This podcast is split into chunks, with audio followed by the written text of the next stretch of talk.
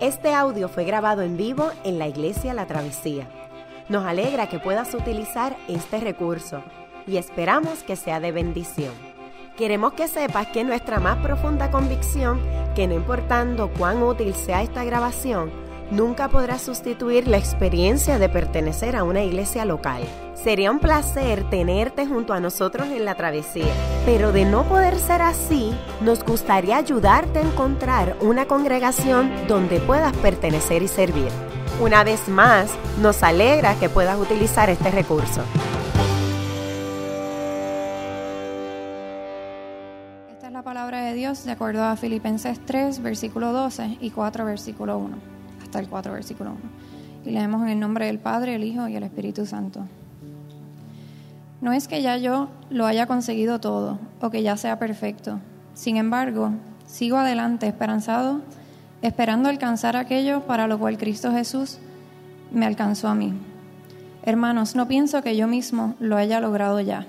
Más bien, una cosa hago, olvidando lo que queda atrás y esforzándome por alcanzar lo que está adelante, sigo avanzando hacia la meta para ganar el premio que Dios ofrece mediante su llamamiento celestial en Cristo Jesús.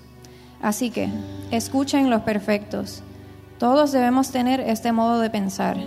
Y si en algo piensan de forma diferente, Dios les hará ver esto también.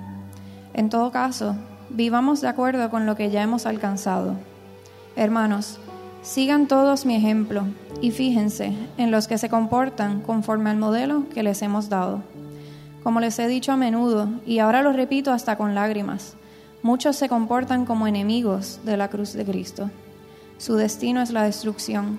Adoran al Dios de sus propios deseos y se enorgullecen de lo que es su vergüenza. Solo piensan en lo terrenal.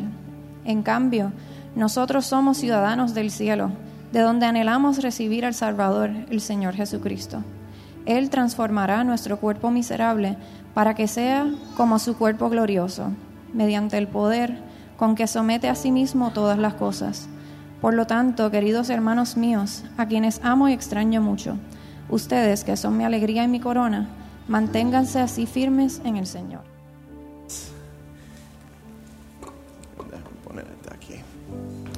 aquí.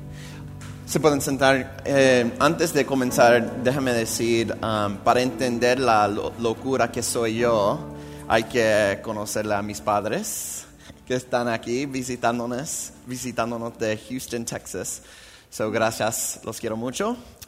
Um, este, y también que el bulletin es una herramienta para ustedes. Y el texto completo del pasaje de hoy está aquí. Um, y quiero que sigan dando referencia a la palabra de Dios. ahí está. Obviamente pongo ahí en la pantalla versos, pero para entender el contexto completo. Ah, se puede encontrar ahí también las Biblias o el Bible app.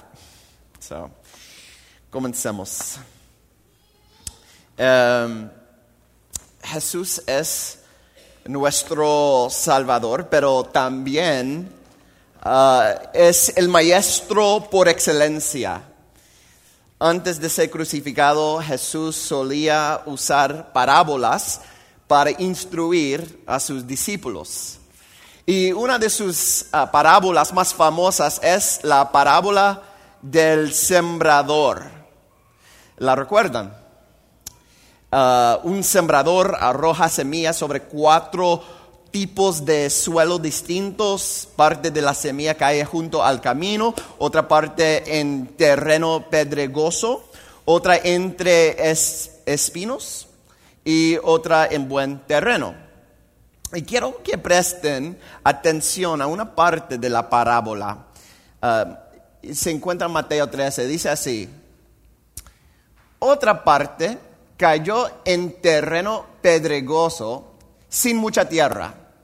Esa semilla brotó pronto porque la tierra no era profunda. Pero cuando salió el sol, las plantas se marchitaron y por no tener raíz se secaron. ¿Qué está tratando de decir Jesús? Si recuerdan, la palabra muestra cómo la gente recibe la palabra de Dios. Y he aquí la interpretación que Jesús nos da. El que recibió la semilla que cayó en terreno pedregoso es el que oye la palabra e inmediatamente la recibe con alegría, pero como no tiene raíz, dura poco tiempo. Cuando surgen problemas o persecución a causa de la palabra, enseguida se aparta de ella. Lo que Jesús está describiendo es una de las partes más tristes de mi trabajo. La gente oye el Evangelio y, su corazón se llena de gozo, pero esa alegría no perdura. Se disipa cuando llegan las realidades de la vida. Aquellos que una vez fueron cautivados por el Evangelio, por el Evangelio de la gracia, se apartan, se apartan. Escuchan al mensaje de la, salvación. Al principio su, su depresión se convierte en esperanza, pero no echa raíces. Y donde no hay raíces, no hay salvación, no hay alegría que perdura. Y escuchen eh, atentamente porque esto les puede suceder a ustedes. O peor aún, que tengas que experimentar el dolor de que tus hijos se alejen de Cristo. Porque aunque tú confesaste a Cristo, no viviste tu, tu fe en Él. Y tus hijos fueron testigos de tu fe sin raíces. Así que Jesús nos ofrece una advertencia sombría aun cuando se identifican como cristianos devotos, pueden engañarse a sí mismos, a sí mismos distanciándose de Cristo. Y, quiero ser claro, el alejarse de la iglesia equivale a alejarse de Cristo. Yo sé que decir esto es muy poco popular, Sé que preferimos pensar que la relación con Cristo es un asunto privado que, puede o no incluir a la iglesia.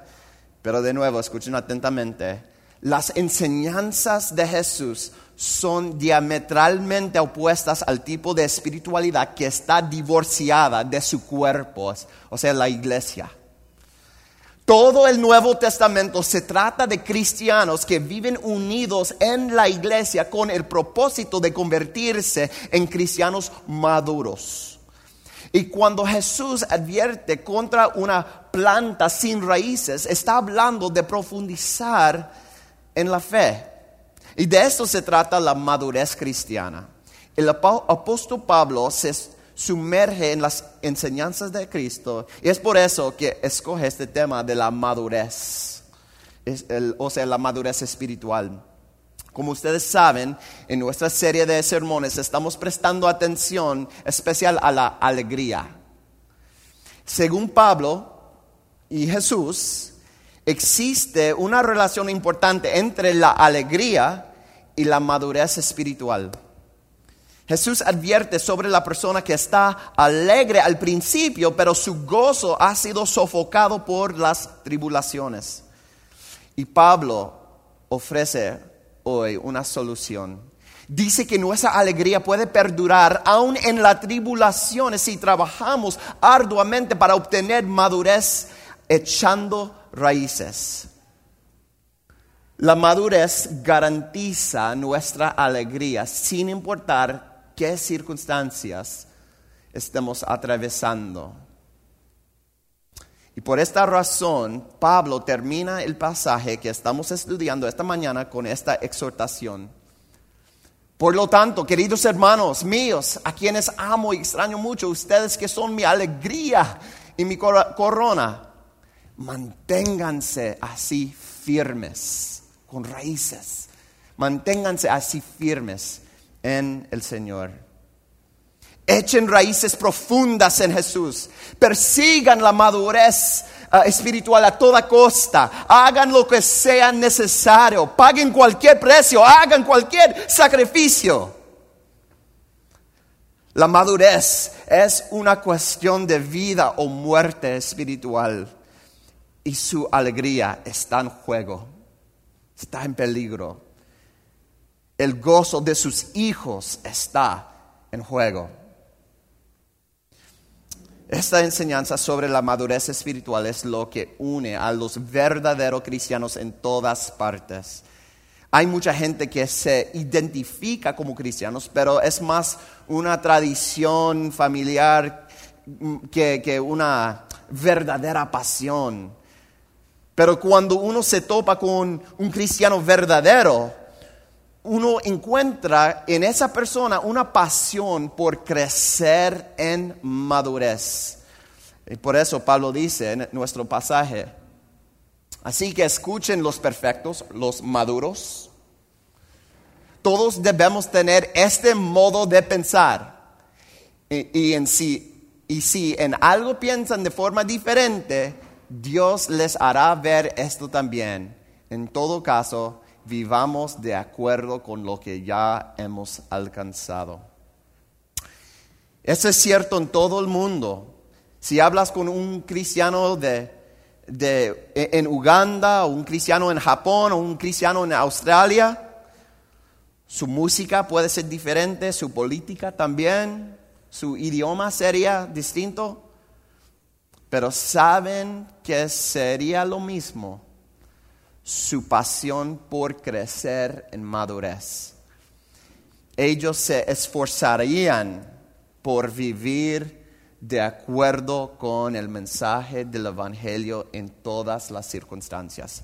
Ellos querían ser corregidos si, no estuvieran creciendo.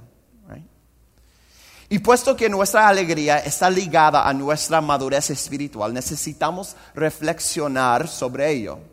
Esta mañana voy a ir por este pasaje haciendo cuatro preguntas. Aquí están. ¿Cuáles son los requisitos para la madurez espiritual? ¿Cómo se aprende esto? ¿Por qué es necesario? ¿Y cómo sabemos que estamos madurando? Pasamos ahora a nuestro a nuestro texto para responder estas preguntas. Comencemos con la, nuestra primera pregunta. ¿Cuáles son los requisitos de la madurez espiritual? Podemos estar de acuerdo, eh, podemos estar de acuerdo en que si alguna vez hubo un cristiano maduro, ese fue el apóstol Pablo. ¿no? Él escribió mitad del Nuevo Testamento, él fue el misionero más grande de la iglesia pero escuchen cómo piensa de su propia madurez en el verso 12. Mira ahí, en el texto. Dice, no es que ya lo haya conseguido todo o que ya sea perfecto. Sin embargo, sigo adelante esperando alcanzar aquello para lo cual Cristo Jesús me alcanzó a mí. Hermanos, no pienso que yo mismo lo haya logrado ya. Pablo es increíblemente humilde acerca de su madurez. La semana pasada eh, aprendimos que Pablo habló de la justicia que viene por la fe y Pablo argumentaba que ser justo proviene de la fe, pero ¿cómo es que la justicia se expresa en nuestra vida? Pablo está trabajando por esa madurez en su propia vida. Está diciendo que todavía tiene un largo camino por recorrer. Lo primero que quiero que noten acerca de la madurez es la humildad que ésta requiere. Debes reconocer tu necesidad de seguir creciendo. necesitas mirar a tu vida espiritual y estar insatisfecho. Si te ves maduro, no cambiarás nada en tu vida, pero una humildad profunda te motivará a crecer. Por lo tanto, ¿cuál es la naturaleza de la madurez espiritual? El verso 12 nos muestra la, humildad. Pero en el verso 13 vemos una segunda parte de ella. Mira aquí. Más bien, una cosa hago, olvidando lo que queda atrás y esforzándome por alcanzar lo que está delante, sigo avanzando hacia la meta para ganar el premio que Dios ofrece mediante su llamamiento celestial en Cristo Jesús. La, segunda cosa ah, a notar acerca de la madurez es la resistencia, la perseverancia que requiere. Pablo emplea el lenguaje de los deportes y el correr, ¿no?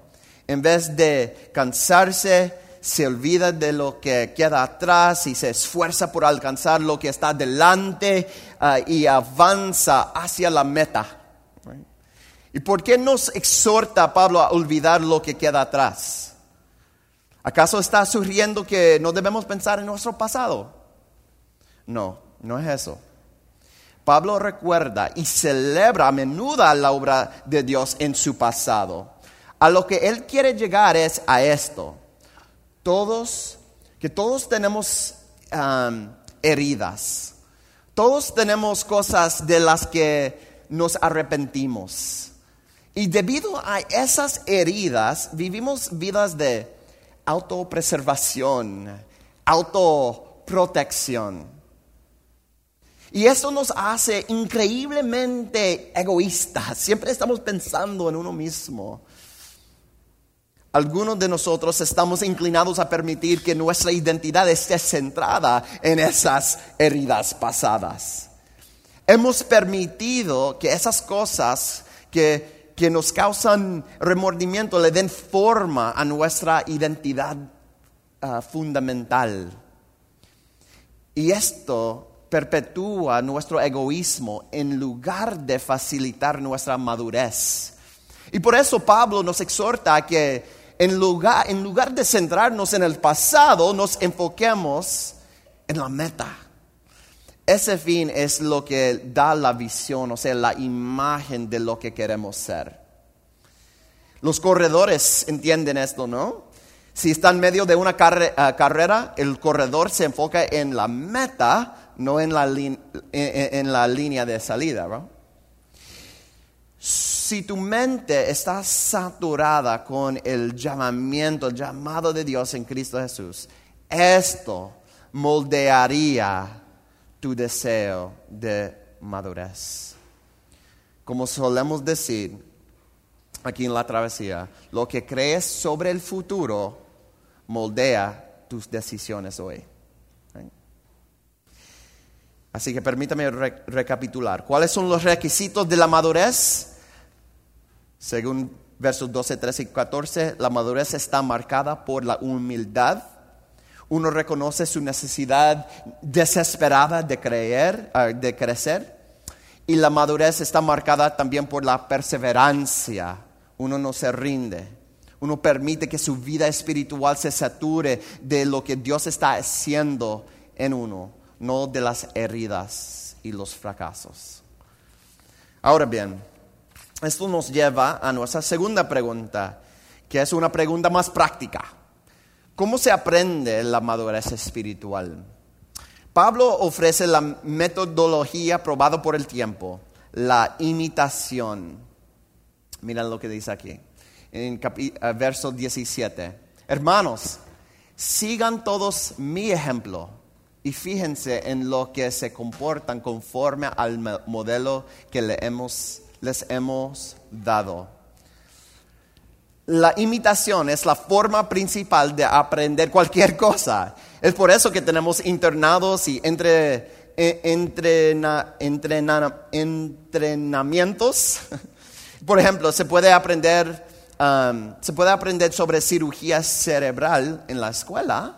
Sin embargo, un cirujano del cerebro no aprende cómo hacerlo hasta que haya cumplido su residencia bajo eh, la tutela de otro cirujano, ¿no?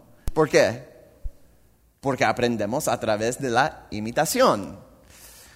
Nuestra cultura nos ha enseñado erróneamente que cambiamos y crecemos a través de la transferencia de información. ¿Y por qué digo esto? Cuando preguntamos, ¿qué está mal con el mundo? O, por qué la gente toma malas decisiones? La respuesta de la sociedad es por ignorancia. Es un asunto de ignorancia. Y esto sugiere que la gente haría cambios positivos o tomaría decisiones positivas en sus vidas si tuvieran la información correcta. Y esto es evidentemente falso. Lo que nos mueve no es la información en nuestro cerebro, sino los deseos de nuestro corazón. Y si esto es cierto, ¿cómo moldeamos nuestros deseos? A través de nuestras acciones. Nuestras acciones le dan forma a nuestros deseos. Y lo opuesto también es cierto. Nuestros deseos dirigen nuestras acciones. Los deseos y las acciones tienen una relación importante entre sí. He aquí por qué esto es importante.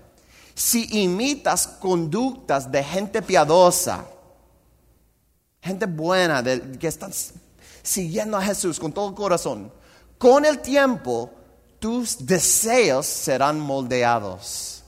Crecerás en madurez. Con el tiempo, todo lo que imites te moldeará en el nivel espiritual más profundo. Es por eso que nuestro deseo en la travesía es que todos estén en un grupo pequeño. Estos grupos pequeños te envuelven en la vida de otros que están caminando con Cristo. Si no estás en uno de estos grupos, si no eres fiel, probablemente eres la misma persona que eras hace un año. Puedes esperar no haber crecido en madurez espiritual en, el último año. Pruébate, pruébate. ¿Eres la misma persona que eras en noviembre del año pasado? ¿Eres más fiel? ¿Menos fiel? La madurez espiritual no ocurre sin el compromiso sacrificial. Los grupos pequeños ofrecen por lo menos una opción un, un lugar para imitar.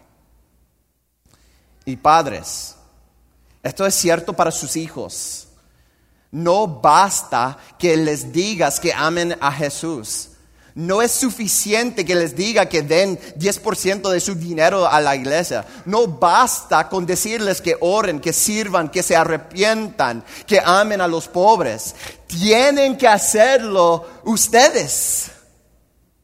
Nuestros niños aprenden por imitación, al igual que ustedes. No importa lo que digan acerca de Cristo con su boca, sus hijos imitarán sus acciones, pero con menos vigor que ustedes. ¿Cómo podemos aprender la madurez cristiana? Verso 17 dice, a través de la imitación. Okay. Hasta ahora hemos preguntado cuáles son los requisitos de la madurez. En los versos 12 a 14 notamos que la madurez requiere humildad y perseverancia. Y cómo se aprende, el verso 17 nos muestra que es a través de la imitación. Ahora veamos nuestra tercera pregunta. ¿Por qué es necesario? Y ya he insinuado la respuesta cuando empecé el sermón. Jesús en su parábola observó que la gente comienza su vida cristiana con, gozo, pero, pero pronto esa alegría se disipa cuando vienen las pruebas. Es entonces cuando se alejan de la fe. En los versos 18 y 19, Pablo resalta los efectos de la enseñanza de Jesús. Mira lo que dice Pablo, verso, comenzando en 18. Como les he dicho a menudo, y ahora lo repito, hasta con lágrimas, muchos se comportan como enemigos de la cruz de Cristo. Su destino es la destrucción, su Dios es el vientre y se enorgullecen de lo que es, es su vergüenza. Solo piensan en lo terrenal. Pablo está profundamente afligido por esta realidad. No está hablando como un legalista o alguien que se siente moralmente superior. Con lágrimas en los ojos, él informa que hay personas, incluso amigos, que se han alejado de la cruz. porque estas personas se convirtieron en enemigos? Es porque su gozo se disipó. Y lo único que quedó fue el cinicismo sarcasmo. ¿Por qué digo esto? He, aquí por qué. Una cosa es no creer en Cristo.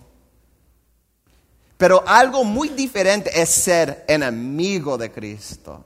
Los enemigos de Cristo son identificados por su increíble sarcasmo y cinismo. ¿Se han dado cuenta de eso? No es una incredulidad genérica, más bien es un desprecio afanoso hacia las personas de fe a las que consideran ignorantes. A la miseria le gusta la compañía e igualmente los enemigos de Dios emplean el sarcasmo y el cinismo para hacer que otros sientan la falta de alegría que ellos mismos sufren. Cuando estamos heridos enojados y desesperanzados, nuestra naturaleza pecaminosa quiere que otras personas sientan las mismas emociones pero las implicaciones continúan. Cuando el gozo de una persona se ha ido, se crea un gran vacío. Lo que llena ese vacío es una tristeza que hace que las personas busquen cómo, cómo adormecer esta aflicción. ¿Y cómo es eso? Pues Pablo notó que los enemigos descritos en el verso 18 han reemplazado a un Dios por otro. Su nuevo Dios es su vientre. El NBI dice sus propios deseos, pero el texto literal es su vientre. Y, más que se gloríen en su vergüenza. Pablo está describiendo nuestros apetitos primitivos como nuestro deseo de comida y sexo. Y de sexo, e, e, ese no debe ser difícil de imaginar. La comida, el alcohol, el sexo pueden darnos una sensación temporal de euforia. La euforia funciona como una droga que puede transportar a la persona a una fantasía donde se escapa del dolor de la realidad presente. A lo largo de los milenios, en todas las civilizaciones, el sexo, ah, las drogas, y el alcohol han sido la manera principal en, que la gente ha tratado de adormecer su tristeza. El sexo, las drogas, el alcohol representan distracciones sensuales e incluso hábitos autodestructivos que oprimen como un capataz opresivo. Eh, esos dioses nunca son felices, exigen más, y más. Estos dioses falsos siguen vivitos y coleando, pero ahora existen hoy día nuevas manifestaciones. Ahora también tenemos los dioses de los viajes, los dioses de Netflix. Estas dos cosas son muy inocentes hasta que se convierten en el propósito y la alegría de tu semana. Estos son ídolos peculiares porque funcionan de la misma manera que los otros. De igual forma nos alejan de nuestra vida actual. La fantasía sexual y las drogas te pueden llevar a una falsa realidad. O, también puedes viajar a un lugar exótico para escaparte, escaparte ah, de ti mismo. O puedes ah, atracarte con muchas películas para huir de tu vida ordinaria. Pero el punto es esto, si no te reorganizas radicalmente y vuelves a darle prioridad en tu vida al compromiso de, crecer espiritualmente, es cuestión de tiempo antes de que Cristo sea reemplazado por tus apetitos primitivos, o sea, los ídolos. Y lo, lo difícil es, esas cosas en sí son bien, es que convierten en ídolos, en dioses, que exige adoración y sacrificio. Así que permítame resumir esto. ¿Cómo sabes si estás a punto de convertirte en un enemigo, como Pablo describe? ¿Eres sarcástico y cínico, cínica? Nada te hace feliz. La música no es buena. Dios es pequeño y de mente cerrada. ¿Ves la iglesia como algo para servirte en vez de algo para servir? Y tus ídolos toman más prioridad en tu vida que Dios y su pueblo, hasta que un día te quedas sin gozo como un enemigo de Dios. ¿Crees que esto podría pasarte? ¿Cuántas personas conoces que se han alejado de la iglesia o que se han vuelto tibias en su fe? Estas son buenas personas, gente decente. Pero la seducción es fuerte. La madurez cristiana, cristiana es absolutamente necesaria. Si no estás creciendo seria y proactivamente, es solo cuestión de tiempo antes de que tú o tus hijos rechazan la fe. Nuestra fe no es más fuerte que la de los demás. Debemos, necesitamos crecer. La madurez espiritual no es una opción. Sin ella nuestra alegría está en peligro. Y esta es una advertencia sombría.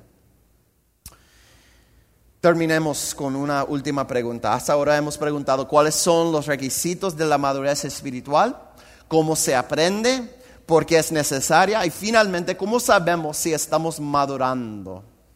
Vamos a leer los próximos dos versículos primero y luego trataré, trataré de explicarlos y aplicarlos. Versos 20 y 21 dice así. En cambio, nosotros somos ciudadanos del cielo nosotros somos ciudadanos del cielo, de donde anhelamos recibir al Señor, el Señor Jesucristo. Él transformará nuestro cuerpo miserable para que sea como su cuerpo glorioso, mediante el poder con que somete a sí mismo todas las cosas. Este tema de la ciudadanía es extremadamente importante para el público original. Y déjame explicar. Alrededor del año 42 ah, DC, antes de Cristo, en el norte de Grecia, hubo una gran batalla de guerra civil romana que se desató después de la muerte de Julio César. Después de la guerra, dos generales victoriosos, Antonio y Octavio, se quedaron con muchos soldados y no querían que ese exceso de soldados regresara a Roma porque había sobrepoblación y no iban a tener trabajo allá. Así que los generales les regalaron la tierra de Filipos y sus alrededores. Así que miles de ex soldados establecieron su hogar allí y con el tiempo se volvió próspera la región. Más adelante también se convirtió en el destino para otros ex soldados. Filipos se estableció como una colonia del imperio romano. Ahora, la palabra colonia tiene una connotación negativa en nuestro uso moderno, pero ese no, no era el caso en esa época los colonos o habitantes filipenses estaban orgullosos de ser romanos y trabajaban fuertemente para ordenar la vida cívica de su comunidad de la misma manera en que se hacía en Roma. Declaraban con orgullo que su ciudadanía estaba en Roma. No quería mudarse a Roma, pero quería que las realidades de Roma estuvieran presentes en su propia ciudad. Y el apóstol Pablo reconoce esta mentalidad y le dice a la iglesia que su ciudadanía está en el cielo. ¿Qué significa eso? Significa que ellos quieren que las realidades del cielo estén presentes en sus vidas. Pablo dice, vivimos en una colonia del cielo. La iglesia es una colonia, uh, colonia del cielo y por lo tanto queremos ordenar nuestra vida de la misma manera en que se hace en el cielo con Dios. ¿Ve lo que está haciendo Él? Así que los cristianos siempre uh, ah, así es que siempre los cristianos han pensado. Jesús les enseñó a sus discípulos a orar, ¿cómo? Diciendo que, venga tu reino, hágase tu voluntad, ¿dónde? En la tierra, acá, como en el cielo. ¿Ve? Cuando oramos así, estamos diciendo, Dios, tráenos las realidades de tu reino, establecelas aquí. El vivir así, o sea, demostrando que nuestra ciudadanía está en el cielo, trabajando de manera que el reino de Dios se manifieste en nuestra vida y en la iglesia. Esto es lo que Pablo visualiza para los que son maduros espiritualmente. En el verso 21, Pablo habla del cuerpo resucitado que, que un día tendremos y dice que ese mismo poder está disponible para nosotros. Verso 21. Él transformará nuestro cuerpo miserable para que sea como su cuerpo glorioso, mediante el poder con que somete a sí mismo todas las cosas. Someter a sí mismo todas las cosas significa poner todas las cosas en su relación con Dios, uh, poner en relación correcta con Dios. Así que hacemos una autoevaluación radical y preguntamos, ¿estoy viviendo conforme a los deseos de Dios para mí y para mis hijos? ¿Mi vida está informada por mi ciudadanía en el cielo? ¿Estoy sometiendo todas las áreas de mi vida a Cristo? Hay mucho que está en juego. Pablo no está dando este consejo para que los cristianos seamos buenas gentes. Está diciendo que esta es la única manera de vivir una vida cristiana. El cristianismo tibio no es cristianismo. Esto, esto no es una amenaza. Vivir una vida que no esté organizada explícitamente y apasionadamente alrededor de tu creencia que Jesús es el Señor, en realidad es una manera peligrosa de vivir tu alegría está en juego. Puede que al principio hayas experimentado alegría en la vida cristiana, pero si no tienes raíces profundas, esa alegría se va a desgastar. Tú te vas a desgastar. Si Jesús es real, y si tú fuiste diseñado para estar eternamente dedicado a Él, entonces luchar por madurar espiritualmente en Cristo no solo es una buena idea, sino que es sabio. Vienen tiempos difíciles y Él es la fuente de tu gozo. Y por lo tanto, Pablo dice, manténganse firmes en el Señor. Las raíces firmes y gozosas en Jesús van a sostener tu alegría en el día de la tribulación. Según Cristo, según Pablo. Les voy a dar cinco posibilidades sencillas de crecer en madurez espiritual y no voy a elaborar mucho sobre ellas. Estos son los que si has creado en la iglesia, han escuchado esta lista. Uno, piensa en los medios de la gracia. Durante dos mil años la iglesia ha crecido a través de la palabra de Dios, la oración y los sacramentos.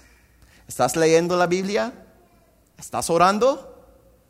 ¿Tomar la Santa Cena es una de tus prioridades más altas? Dios te infunde de gracia mediante estas tres cosas. Dos, ¿estás en un grupo pequeño? ¿Estás haciendo sacrificios por ese grupo?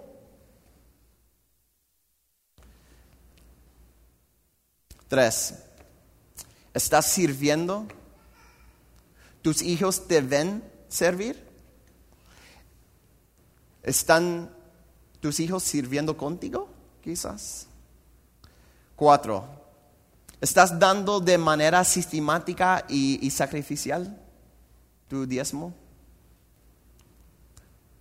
Porque vas a acabar amando aquello en lo que has invertido. ¿Tu cuenta de banco refleja las prioridades de un cristiano? Recuerden, los deseos siguen a las acciones. Los deseos siguen a las acciones. Cinco, te estás entregando a los recursos que, que esta iglesia te ofrece.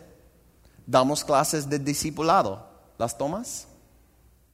Si no, ¿estás aprendiendo sobre la Biblia en algún otro lugar? Cinco cosas bien breves, simples. Esta breve lista es solo una guía que representa los elementos más básicos de todos los cristianos maduros. Básicos. Déjame terminar con una última idea. Cuando nace un bebé, las expectativas que tiene una madre de lo que pueda ser su hijo son bastante bajitas. Pero al pasar los años, el bebé va a crecer, tanto físico como emocionalmente.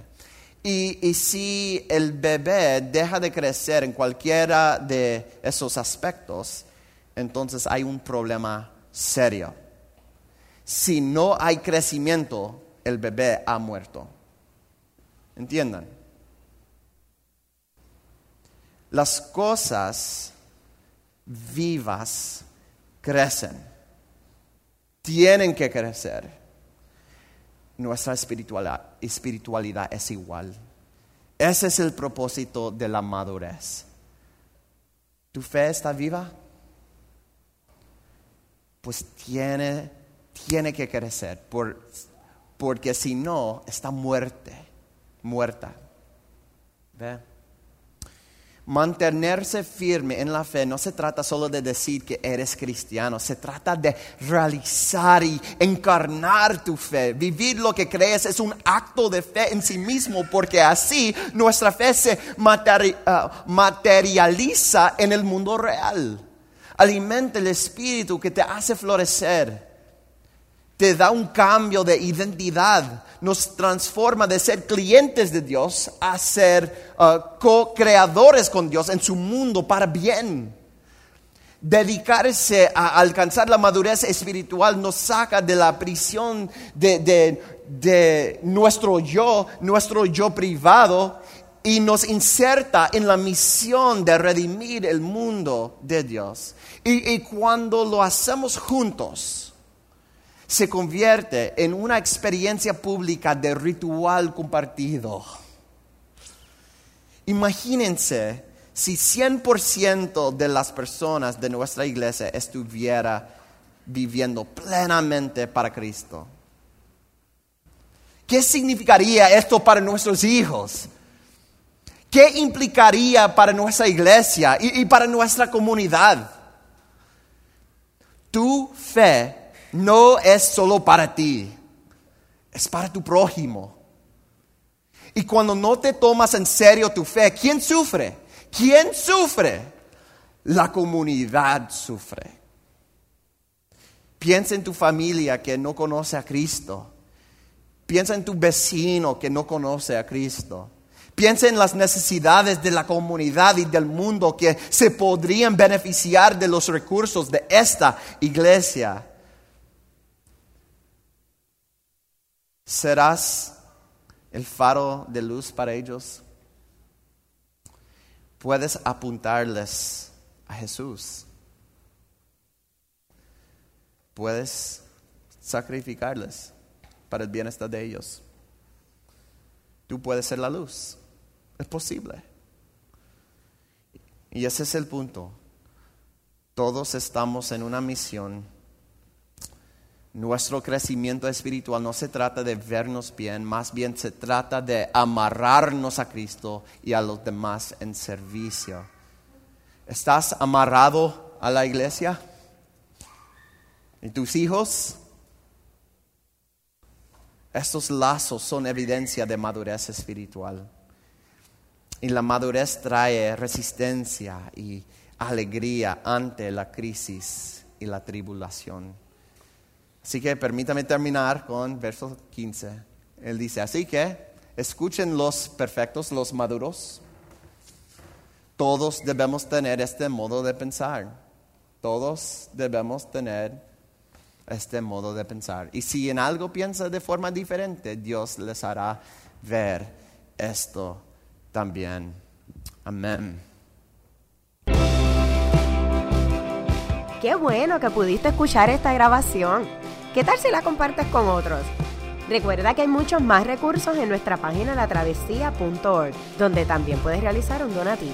Dios te bendiga.